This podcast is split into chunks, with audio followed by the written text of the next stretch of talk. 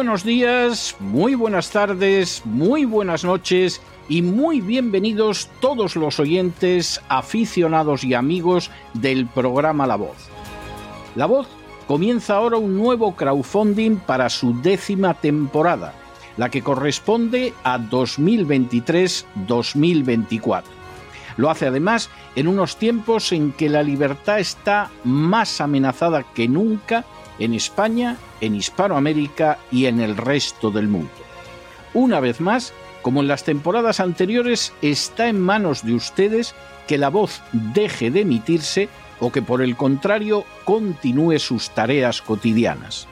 Debido a la crisis económica, al cambio del dólar en relación con el euro y sobre todo a la censura persistente de este programa en las redes con su correspondiente desmonetarización, en esta décima temporada nos vemos obligados a aumentar el objetivo del crowdfunding hasta la cifra de 150 mil dólares.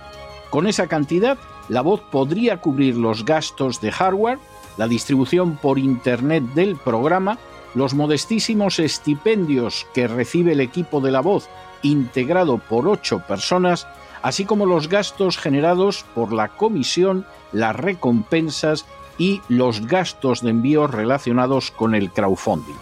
Por supuesto, una vez más, la décima vez, como cada año, son ustedes los que deciden. Si creen que merece la pena contribuir a la causa de la verdad, de la libertad y de la justicia, como un aporte tan modesto como puede ser el coste de tres cafés o de dos refrescos, si piensan que merece la pena seguir escuchando día a día la voz son ustedes más que bienvenidos a la hora de contribuir al nuevo crowdfunding que permitirá que puedan escuchar este programa una temporada más. Muchas gracias por todo. God bless you. Que Dios los bendiga.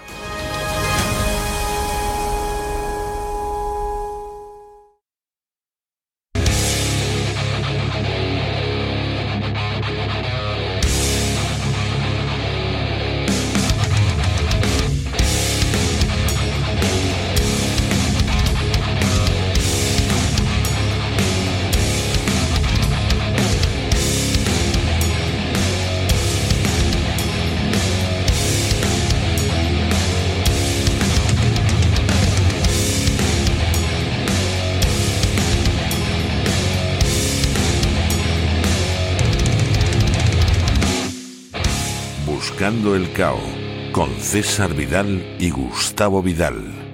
Estamos de regreso y estamos de regreso para ese anticipo que tenemos todos los viernes aquí en el programa de La Voz sobre ese programa épico, glorioso, extraordinario que dedicamos al boxeo en cesarvidal.tv todos los fines de semana. Ya lo han identificado ustedes, es Buscando el Cao.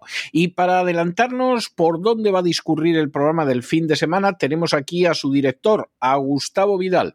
Gustavo, ¿qué nos vamos a encontrar este fin de semana en Buscando el Cao? Muy buenas noches. Pues anticipamos lo que veremos mañana eh, que desde luego el título es un poco de esas películas de Almodóvar de los años 80, de qué he hecho yo para merecer eso.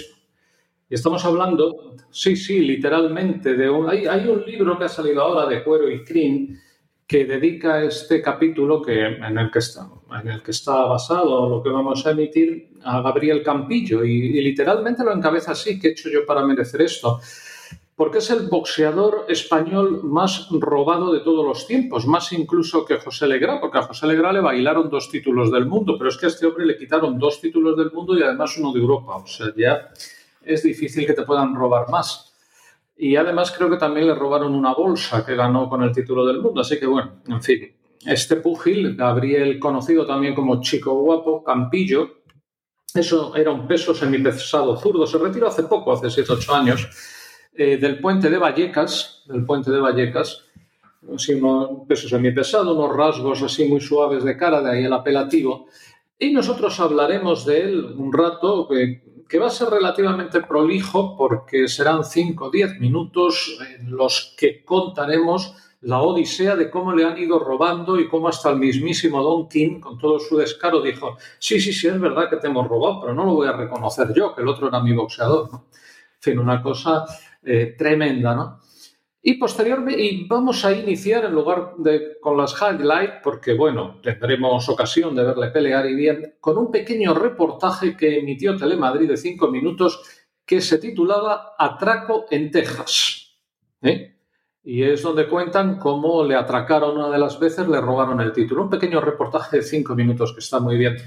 Después de centrarnos en su carrera, que pondremos un par de combates, nos iremos al archivo de efemérides en donde vamos a ver cuatro buenas peleas, cuatro buenas peleas comentadas, cortitas, extractadas, efemérides, como la que ocurriría el 4 de julio de 1987 en Rivera, Italia, cuando Juan el látigo Colli noquea a Patricio Oliva, un boxeador prácticamente imbatido italiano, muy bueno, muy técnico, que además había dado cuenta de gente como Gómez Fout, pero bueno, ahí está. El, 27, el 7 de julio, San Fermín de 1980 en Bloomington, en Nuevo México, Saul Mandy gana por KO en el asalto decimotercero Esteban de Jesús y retiene su campeonato del mundo, versión Consejo de los Superligeros.